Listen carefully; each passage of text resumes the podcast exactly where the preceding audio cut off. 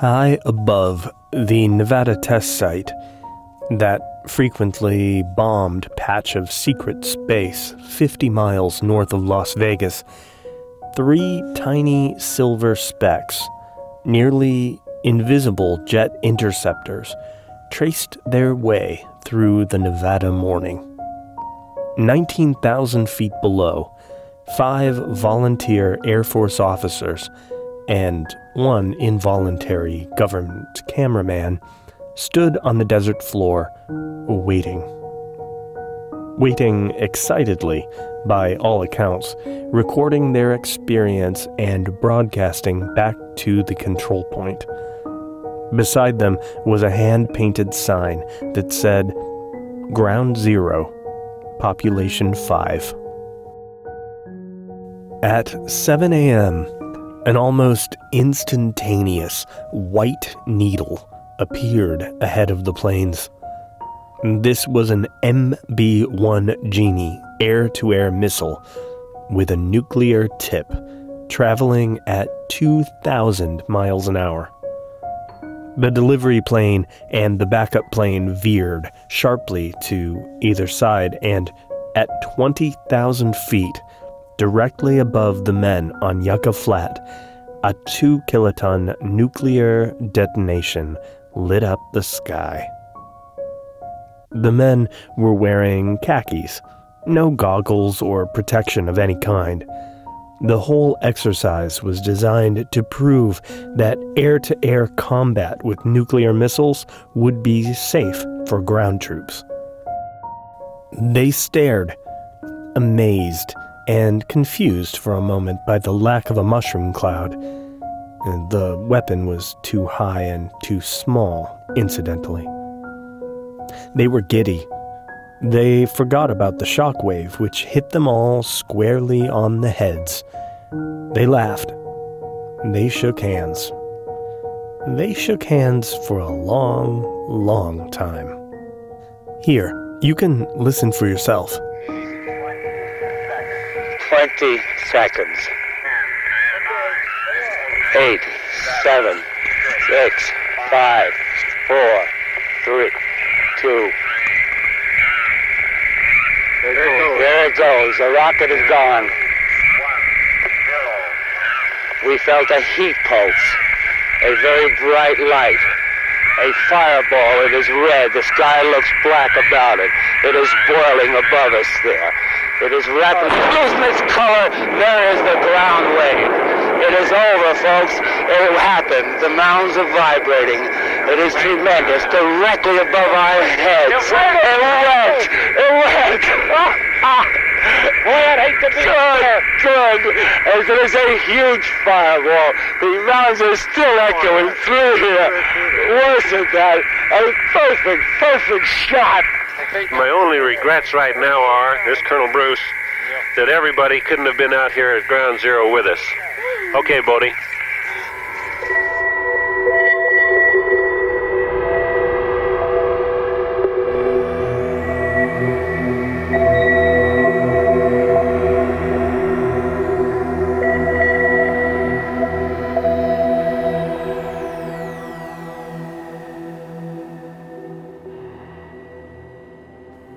Have you ever wanted to stand at ground zero when a nuclear bomb goes off?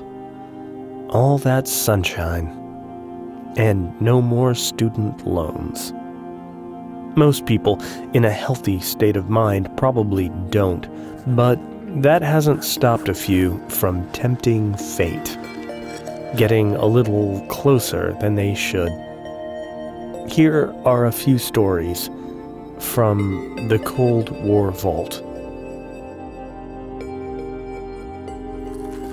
The first candidate for this theme is probably a group of young physicists, recent graduates working on the Manhattan Project with Enrico Fermi at the University of Chicago. It was December 2nd, 1942, and the group had just finished building the world's first nuclear reactor. Strangely enough, under the bleachers of the football stadium in a disused squash court. Mm, they had their reasons.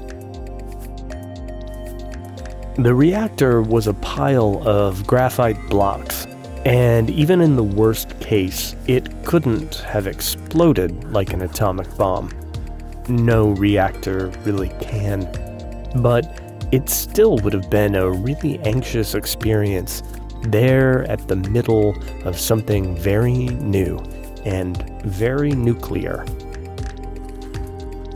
In a nuclear reactor, a SCRAM S C R A M, is a procedure by which the reactor can be suddenly shut down. Some nuclear power plants even have a button, a single point that says scram. And when it's pushed, control rods drop into the reactor and shut it down by absorbing neutrons. We know that the term in this usage originated on that day in 1942, but that's all we know. Its origin has become the stuff of legend, but each of its origin stories have the same moral. If something goes wrong, you really don't want to stick around. The longest running story, and probably the least true, is that Enrico Fermi himself positioned one of his team members, the newly minted PhD Norman Hilberry, on the balcony above the pile with an axe, ready to cut a rope to drop the control rods in case the mechanism failed. Hilberry uh, dutifully attended the position with his well sharpened axe through the experiment, and years later he remembered that he had never felt so foolish as he did on that day.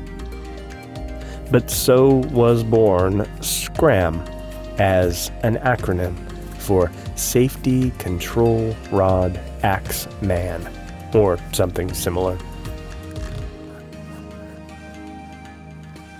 In a larger than life, Paul Bunyan esque version of the tale, Enrico Fermi demanded that the army provide him with a professional logger from the woods of Washington or Oregon to make sure the job would be done with precision. One was promptly requisitioned from the forest and imported to Chicago. His instructions were to cut the rope if Fermi yelled, Scram! When the befuddled woodsman asked the physicist what scram meant, he replied, Safety cut rope axeman, implausibly. A truer tale was put forth by the Nuclear Regulatory Commission historian Tom Wellock. In this version, someone there on the day remembered that one of the team, Volney Wilson, had been spotted assembling a panel with a large red button. When asked what it was for, Wilson said, Well, you push it if there's an emergency. Oh, well, then what do you do? Wilson said, You scram as in run, fast and far from the University of Chicago football field. Whatever the origin, it tells the same story. You do not want to be around in the middle of a nuclear disaster. One more, not quite Cold War Manhattan Project story. The night before the first atomic bomb test, July 15, 1945, the weather on the Jornada del Muerto in New Mexico was stormy. The meteorology team, led by Jack Hubbard, postponed the 4 a.m. test and revised their estimate for good weather for between 5 and 6 a.m. General Leslie Groves, the director of the project, assured Hubbard that if the forecast was wrong, he and his team would be hung. J. Robert Oppenheimer, the scientific director, became increasingly nervous about the possibility of sabotage of the bomb, which hung inside a small shack perched on top of a 100 foot tower out on the floor of the desert. Oppenheimer asked, or more likely told, the 25 year old Harvard trained chemist Donald Hornig to go out and sit with the bomb overnight. And so he did. Miles from any other human being, Hornig sat in the partially open shack, reading a book of humorous essays, counting the seconds between distant lightning flashes and thunder. As the evening went on, the lightning wasn't so distant, and the wind and rain began to beat the walls. Hornig had actually invented the detonation system for the bomb. It was a series of 32 electrically activated exploding bridge wires. He'd been to the tower already that day to make the final connections. These were all still connected, and as the lightning was striking around him, he wondered what would happen if the tower took a direct hit and the bomb went off. Of course, if that happened, he realized he would never know about it. Alone and miles from the nearest person, a hundred feet in the air, in a lightning storm, with an essay by Dorothy Parker babysitting a slowly swaying five ton nuclear bomb. At a gathering of Manhattan Project scientists in 2005, Hornig recalled, It was a deeply philosophical experience.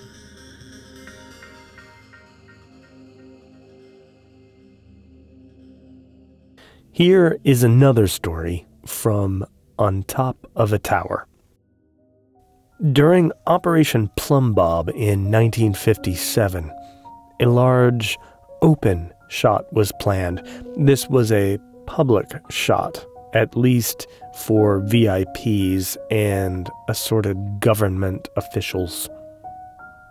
The test was named Diablo, and it was perched on a lofty 500 foot tower on Yucca Flat in Nevada. On the morning of the test, 2,000 Marines huddled in trenches two miles from ground zero while hundreds of observers waited.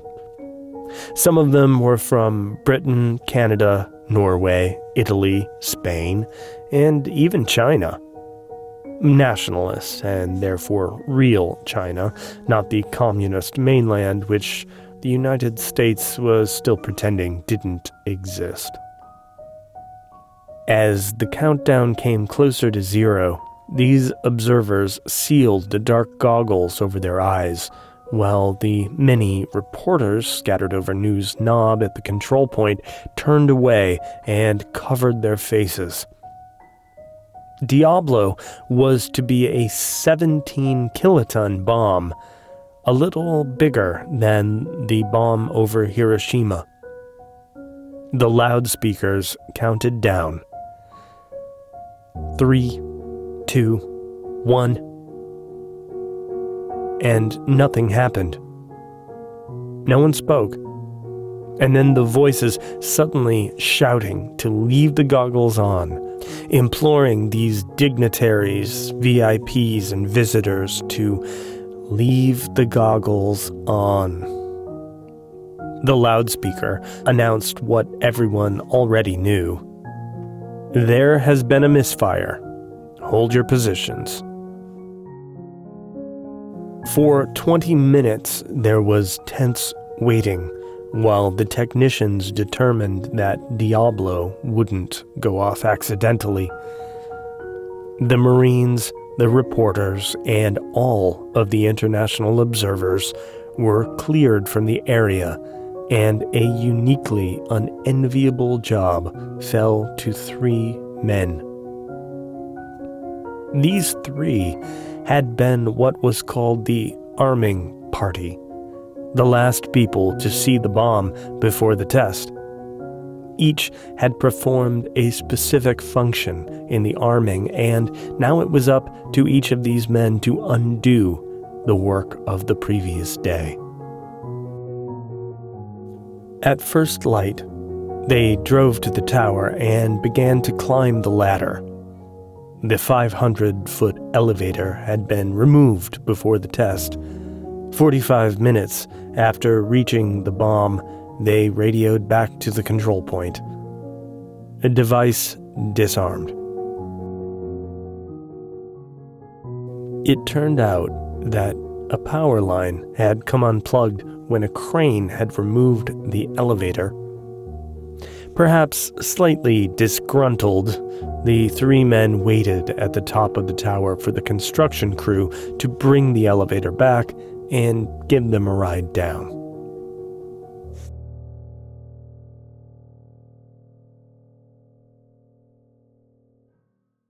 In 1946, a strange fleet steamed for a tiny ring of islands in the Pacific called Bikini. This fleet was made up of old U.S. vessels, some not so old, a few captured from the Japanese Imperial Navy, and one German heavy cruiser.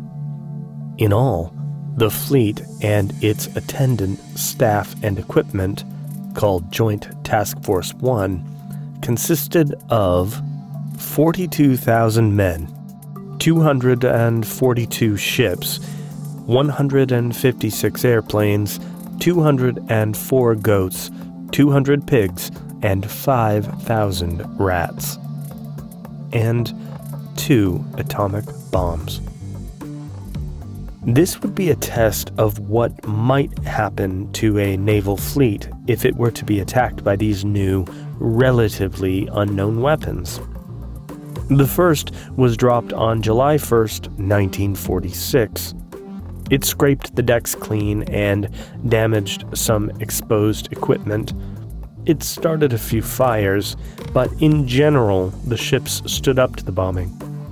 In just a couple of days, the experiments were recovered and the target fleet was repositioned for the second test. That test, the fifth atomic detonation in history, was going to be something very different. At the center of the group of target ships, the bomb would be submerged 90 feet underwater, halfway to the bottom of Bikini Lagoon. The test was set for July 25th, 1946. By the afternoon of the 24th, all of the men on the surrounding islands left there to set up cameras, monitoring equipment, and experiments were evacuated.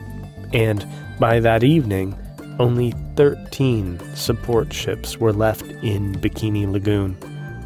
These crews, I imagine, must have been at least a little uneasy, looking out at the ghost fleet, knowing that 90 feet below the waves, there was a bomb just hanging there, waiting. The test was set for 8:35 a.m. The last of the support ships began to steam away, and all of the teams that had been left on the ghost ships to set up last minute sensors and tend to the test animals were evacuated. All but one. Three men aboard the doomed USS Gasconade, a Gilliam class attack transport that had only been launched the previous year, discovered at around 5 a.m. that they had been left behind. They were less than half a mile from ground zero and three and a half hours from the detonation. There's no record of how these men were overlooked, so all we're left with is imagination.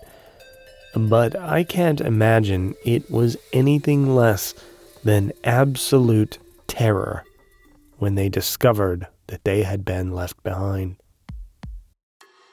There was, however, a prearranged signal. The men unfurled masses of bunting, long strands of colorful flags. They climbed up and filled the yard arms with the bunting, and between howling and waving their arms, I suspect they prayed. They were spotted at 5:30 a.m.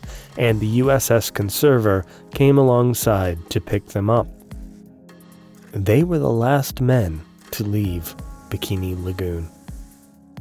A good thing too, because even though the Gasconade survived, it became so radioactive that it couldn't be approached for almost a week. Unlike the last occupants of the Gasconade, there were some who volunteered to be closer and closer to Ground Zero. Those five Air Force officers and one cameraman I mentioned at the start, they were volunteers, but the position was really very safe, and they knew it. They were three and a half miles away, uh, below, that is, a very small bomb just two kilotons. Now, what if the job of calculating just how close you could be was placed squarely on your own shoulders? Would you trust your skills? Would you trust the judgment of the other officers who had signed on to stand next to you in your little trench? That's what happened several times during a set of experiments in the 1950s. It was called the Volunteer Observer Program, and outside of Hiroshima and Nagasaki, it was the closest that anyone had ever been to a nuclear detonation and survive. In 1953, during the Upshot Knothole testing series in Nevada, nine volunteer officers four from the Army, four from the Navy, and one from the Air Force, positioned themselves in a trench 2,500 yards from ground zero during a 16 kiloton detonation. They had been given the task of calculating their own safe distance as part of a program to determine whether trained officers would be able to sensibly and safely position troops in a tactical nuclear situation. That is, when they let the nukes fly on the battlefield. Each officer was required to fill out a certificate before the test, presumably releasing the government from responsibility in the event of disaster. It read I hereby certify that I have personally and individually computed the effects expected in an open trench located as far forward as blank yards from ground zero of atomic detonation Desert Rock 5 number blank. The validity of these computations is attested to by virtue of my having attended blank I volunteer to participate in this exercise by positioning myself in the above mentioned trench. As part of the same program of volunteer observers, six Army officers and six Marine officers occupied a trench even closer to Ground Zero, at 2,000 yards at the moment of detonation, the trench was flooded with light and heat. Just over their heads, the thermal pulse was hot enough to ignite wood. When the shockwave hit, an opaque roof of screaming sand and debris darkened the trench, and one of the men was thrown to the ground. Another, who was holding a telephone and in communication with the control point to the rear, received an electrical shock that was reported as feeling like touching an exposed 110 volt wire, like sticking your finger in a light socket. In fact, the men on both ends of that telephone line felt it, and it became the first reported instance of anyone feeling the effects of the electromagnetic pulse, the EMP, a strange side effect of a nuclear bomb. Even though these volunteer officers had calculated the minimum safe distance and even rejected a trench at 1,500 yards, a pulse of 500 roentgens per hour was recorded for 15 to 20 seconds. Without getting into the specifics, longer term exposure to that kind of radiation easily results in a very, very nasty death. The limit for all personnel involved with these nuclear testing programs was between 3 and 10 Roentgens. A little side note I'm using the measurement units used at the time, and the ones that have come down to historians in documents. Different units are usually used for this kind of thing today. In any case, 500 roentgens is the kind of radiation that can overcome a military man's stubbornness. The group scurried out of the trench and evacuated on foot before being picked up by a truck and taken to decontamination, which consisted of a thorough brushing with a household broom and a shower. There were other observers in trenches not so very far to the rear who had not volunteered, but they found themselves huddled together, slightly underground, just the same, listening to the same countdown to a nuclear detonation.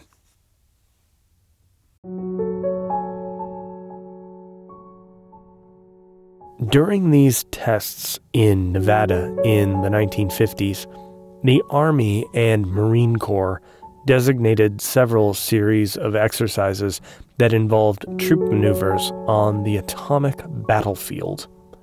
These were called Exercise Desert Rock, and the men who participated in them are today called Atomic Veterans. Desert Rock 1 through 7 took place during nuclear testing series from 1951 to 1957. The exercises involved troop entrenchment during the detonation and then battlefield maneuvers immediately after, in the shadow of the mushroom cloud. The most elaborate exercises, such as Operation Razor, involved an overland march from California to the Nevada test site, the atomic bombing of an imaginary army, and a very real armored assault on the newly broken enemy lines over contaminated ground. The most basic of these involved soldiers and Marines sheltering in trenches, and then casually touring displays of bomb damaged military hardware. I mentioned that these men were not volunteers. They were selected from a variety of units to act as seed observers in something the Department of Defense called the Troop Indoctrination Program. That is, they would witness the bomb and returned to their units to describe how they had survived and how it really wasn't so bad. Some men were selected randomly, some for their individual ability, and there is some anecdotal evidence that at least a few were selected as punishment. Wherever they had come from, all of them were exposed to some level of radiation from the bombs they witnessed. Since 1978, the Defense Nuclear Agency has maintained a nuclear testing personnel review that has attempted to document all radiation exposure for anyone involved with nuclear testing. Since President Bill Clinton launched an investigation into radiation exposure and military personnel in 1994, the atomic veterans have met with slow success in getting compensation for the health problems that they blame on their days at Camp Desert Rock.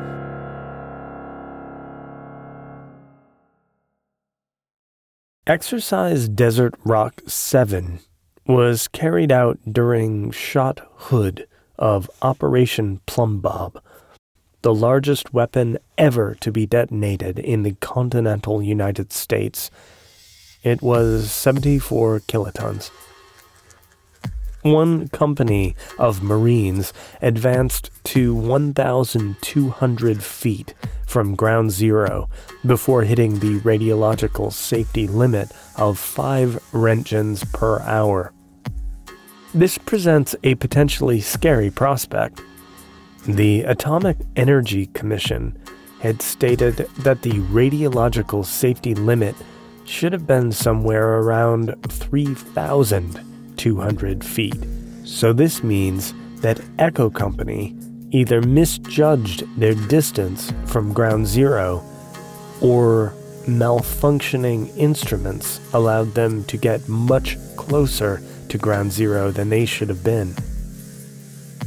One of those Marines who participated in Desert Rock 7 was Jim Bunting, and his story makes me think that the second of those possibilities is more likely.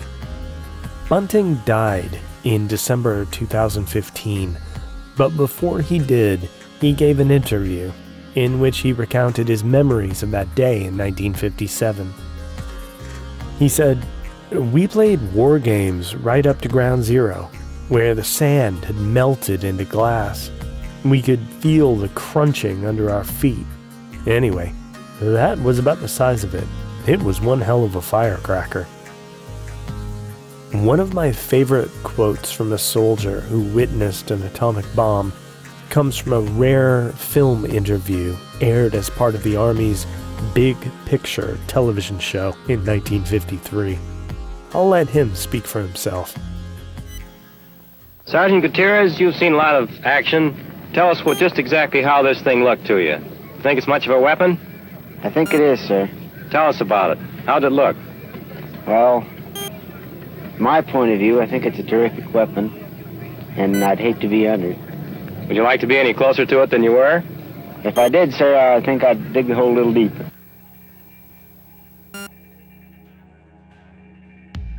In late January 1961, a major winter storm battered the eastern seaboard. It's often remembered as the Kennedy inaugural snowstorm. The nor'easter threatened the inauguration festivities, and it left thousands of cars marooned or abandoned around Washington, D.C. It was the turbulent death throes of that storm that struck a B 52 bomber over Goldsboro, North Carolina, on the 24th of January and tore it apart. The crew had been flying for nearly a day, preparing for Operation Chrome Dome, a strategic air command initiative that would have B 52 bombers flying 24 hour missions, permanently airborne and ready to cross the border into the Soviet Union, fully armed with nuclear weapons. On this particular night, the plane carried two Mark 39 bombs, three and a half ton thermonuclear weapons capable of a 3.8 megaton yield. It was for realism in training, I suppose. After an aborted refueling attempt that night, the crew discovered a severe fuel leak in the right wing. As the leak got worse and they were tossed around in the turbulence, the plane became more difficult to control. As they descended toward the airfield through 10,000 feet, the plane pulled harder and harder to starboard as the wing disintegrated. By 9,000 feet, it was torn completely off, and the plane tumbled earthward. The pilot gave the order to eject. Five men parachuted to the ground and survived. One was impaled on the high branches of a tree and died. Two others were killed in the crash. As the plane broke up and wires twisted and tore, Electrical surges and shorts were sent to the arming mechanisms of the two hydrogen bombs in the bay. The bombs were jettisoned between 1,000 and 2,000 feet. On the ground, the night was silent. Most were sleeping, some were not. In a small white farmhouse occupied by Buck and Ellen Tyndall, the rooms suddenly went red. Light flooded the house as the fireball raged and spun to the ground. The fuselage crashed a few hundred feet from the Tyndall's front door across Big Daddy's Road. The rest of the plane was scattered over two square miles. Fire crews failed to quell the flames with water, and the inferno raged until the Air Force arrived with the appropriate foam fire retardant.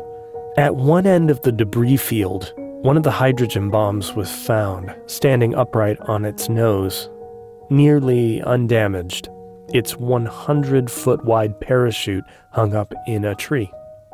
The second had a rougher ride its three and a half tons struck the ground at 700 miles an hour, driving it through the soft mud to a depth later estimated at nearly 200 feet. Buck and Ellen Tyndall watched the proceedings for the next five months as experts from the Air Force tried and failed to extract the weapon from the mud. Over time, most, but not all, of the bomb was recovered and analyzed. The Mark 39 bomb had four fail safe switches. Each of these needed to be activated to allow the bomb to detonate. These included electromechanical safing switches and a trajectory arming sensor that would confirm that the bomb was actually falling. In turn, the violent breakup of the plane had sent false signals to each, activating them. In 2013, documents relating to the accident were finally declassified. Of those four interlocking safety mechanisms designed to prevent an accidental thermonuclear detonation, all but one electromechanical switch had failed. That switch, a simple stepper motor designed to be turned when a 28 volt current was sent to it from the plane, was the only thing left between a safe and an armed thermonuclear weapon descending on the countryside of North Carolina. Buck and Ellen Tyndall nearly found themselves in the middle of the Goldsboro, North Carolina thermonuclear catastrophe of 1961, about 1,000 feet from ground zero. This episode was written and produced by Dr. D.J. Kinney. That's me. This week's music by Floating Spirits and Kai Engel. Follow the Vault on Facebook and Twitter at Cold War Vault, and have a look at the website for show notes and links to all the stories from this week at coldwarvault.com. Until next time, greetings from Ground Zero.